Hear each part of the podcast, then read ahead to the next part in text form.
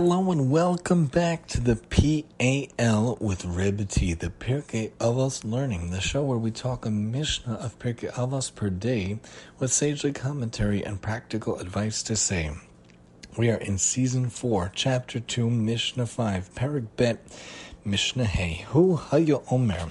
He used to say, Ein bor ireche. There is no ignoramus beer, bor excuse me, not bore. Maybe he becomes a bore because he has too much beer and too much alcohol. But there's no ignoramus, no bore who fears sin. In order to actually fear sin, you have to really understand the mitzvahs. You have to understand what to avoid the averus. You have to have the Torah knowledge a little bit. You have to understand what you have to do and what you have to not do. Nor an uneducated person who is pious, an Amma Aretz who is pious, a Chasid. You have to be educated to be able to understand what to do and be able to go lefnei masharsadin to be a little more pious and a little bit above and beyond what's expected of us to be a little bit of a chassid. If you're embarrassed, if you're someone who's shy, you can't really learn. You're not going to be able to ask questions. You're not going to feel comfortable to ask questions. You're going to feel too embarrassed to learn, and then you're not going to learn at all. Nor can a strict person teach. Someone who's a disciplinarian, someone who's an authoritarian person or parent or teacher is not going to be able to teach, is not going to be effective. They're going to be terrified of them, but they're not actually terrified of the teacher. You're not actually going to learn from the teacher. The best type of parenting is not authoritarian, where it's controlling and it's not really love and it's just too strict and it's very conditional. You do this for me, I actually like you, and I love you. Don't do this for me, I don't like you or love you. The best is authoritative, where you're loving but strict. You're firm but very loving that also comes to teaching also. So someone who is too strict is not someone who's going to be able that's really going to be effective teaching and not everyone who engages excessively in business will become wise. It takes a lot of work to be a good businessman. It takes a lot of hashgacha from Hashem to be a good businessman. And not everyone has the mind for business. Not everyone has the mind for medicine. Everyone has their own occupation. Everyone has their own job. Everyone has their own tafka, their own calling of what they're supposed to do. Uvamalkom she'en anashim, my favorite phrase of the entire Mishnah, and maybe one of my favorite phrases in the entire Mishnah of Pirkei Avos,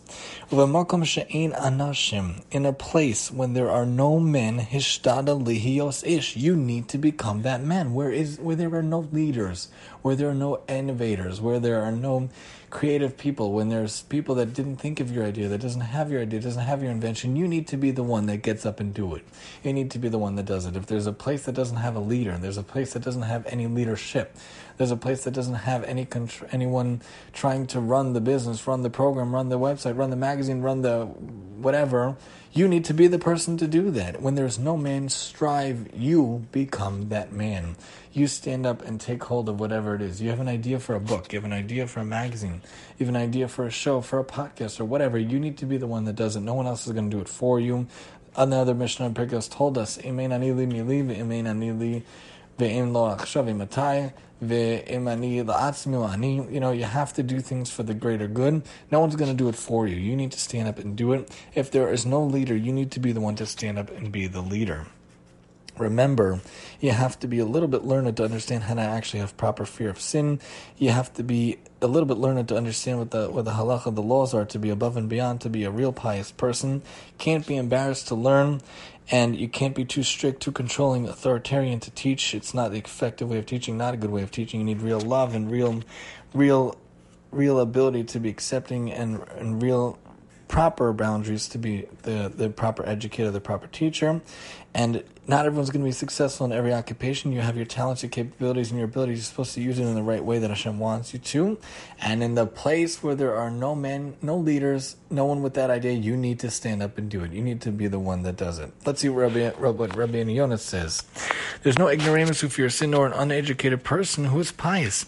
An ignoramus or bore is empty, which is a play on the pasuk from Bereshit. The pit is empty, lacking Torah, mitzvahs, and proper behavior. This is the person that doesn't have the Torah, mitzvahs, and proper behavior. Onkelos translates the words, "The land will not be desolate," from Bereshit as lo savur. It will not become bore, empty. There is no need to say that an ignoramus cannot be pious because he cannot even reach the level of fearing sin. He is so totally empty that he will not even know how to avoid sin, but an uneducated person or an amaretz who is in contact with others can fear sin. Since he has good midos and some degree of clear thinking, he will know how to protect himself from sin. He can be pious, doing and keeping what he is told to do. But only one who is great in Torah can know how to approach and attain the level of piety or chasidus. Piety requires purity of the heart and refinement of the soul and all the other positive midos. The uneducated person or amaretz lacks the wisdom that would carry him from the middle of the road to the pious extreme of chasidus, doing more than is strictly required by the letter of the law. Lefnei Meshur Sadin is a wonderful thing. Don't be so accurate, so measured that you only do exactly what the halacha says, especially when it comes to chesed and mitzvahs. Go lefnei Meshur Sadin. Go a little bit above and beyond. If it says to give a tenth of tzedakah, give a little more.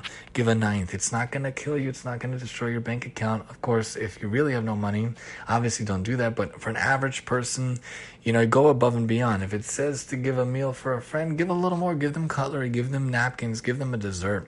If it, if a person wants you to drive them just to the train and not to the and, and not to their just from the train to a random block and not to their house, go above and beyond. Do it to their house. The extra two minutes is really going to hurt you.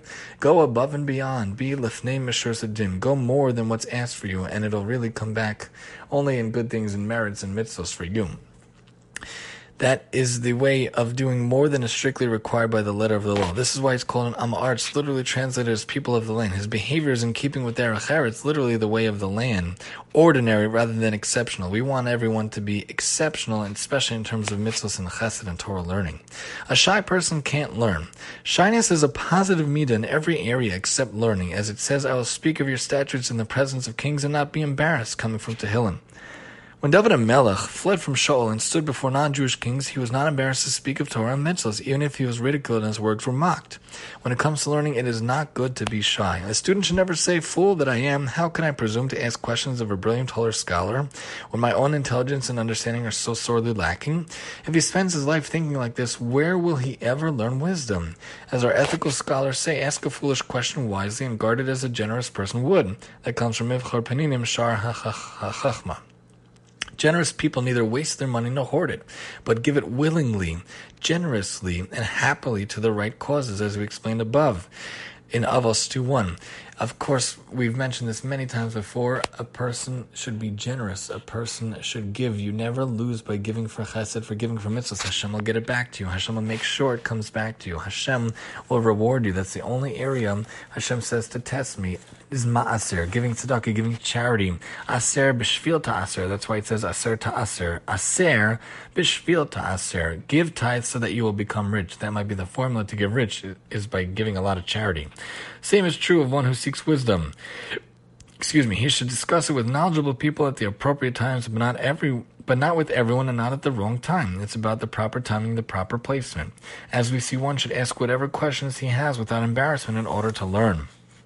Nor can a strict person teach. A teacher should not be impatient, easily angered, or short tempered. And I would add, not and it should not be a person that's lacking love. You have to have love for your students and care for your students. He must be magnanimous, answer any questions that his students may put to him. Even if they have difficulty understanding his answer, he should repeat it until they understand the matter fully. That comes from Eruvin. You think about, I think Rav Papa, who would teach a student 400 times. One time he was teaching a student, and he mentioned to a student he has to go to a chasana or go to a simcha or something, and the student couldn't get it the normal 400 times. And the and the and Rav Papa said why didn't you get it? I see I see that you weren't able to grasp it. And he said Rabbi ever since you said you got to go away to the chasana or whatever to the simcha to the wedding or whatever I wasn't able to get it. I was distracted. So then Rav Papa taught it to him another 400 times. Can you imagine even if the Gemara is exaggerating how many times the amount of patience the amount of ability is is mind-boggling is amazing to strive to as an educator as a teacher as a parent as a friend as a family member. What amazing ability to try to roll, look up to as a role model. We should repeat things until they understand the matter fully for our students. And not everyone who engages successfully in business will become wise. If you're involved with business all day, making that your main focus and Torah learning only secondary, you will never become wise. And my favorite phrase of the whole Mishnah, in a place where there are no men, v'makom she'ena nashim, try to be a man, ish. The Rishonim explain as follows In a place where there is no one to inspire to do mitzvahs or to rebuke you, then you should try to be a man. You be the one to admonish yourself to do only what is right in the eyes of Hashem. We could also explain this in keeping with the teaching of our sages. If you see a generation where Torah study is weakening, engage in Torah, lear- in Torah learning as it says it is a time to act for God and they desecrated your Torah. Why is it a time to act for God? Because they've desecrated your Torah. This is explained at the end of Brachos. In 63, Rava claims that the verse can be read both ways. Both it is a time to act for God desecrate the Torah, and the reverse order is a time to act for God because they've desecrated your Torah, and they're both correct. We can explain further that in a place where there is no one greater than you in wisdom, try to be a man. Do not refrain from working to become even wiser, even if there is no one wiser than you in the entire city, even if there is no one as wise as you in your whole generation. You should view yourself as if you lived in the time and place of the great sages of the Talmud. Even if you should manage to reach their level, imagine then you are standing among the prophets with Moshe Rabbeinu. When will you reach their level of piety and wisdom? In this way, you will never neglect your learning. You will refine your midas daily because you will gain more wisdom and become like an overflowing spring. And of course, I would add in saying when it says liot ish in it means any situation, any time where there isn't that leader, there isn't that person. You should be that person. You have an innovation, you have an invention, you have an idea. You have to capitalize on it. No one else will. So don't be strict. It's not the way to teach. If you are engaged excessively in business, not everyone's going to be wise, not everyone's going to be successful because not everyone's tafkid is is in business, and everyone can have their own tafkid in their own way. Remember, a shy person can't learn you can't be too embarrassed, and you have to be able to have the mitzvahs to have the ability to know not to be a, a bore and to be able to properly fear sin. You have to be educated to understand what it means to be pious, to go above and beyond the letter of the law. Join us next time as we talk about the idea of Mida Keneged Mida here on the PAL with Reb T, and I'm your host, Reb T.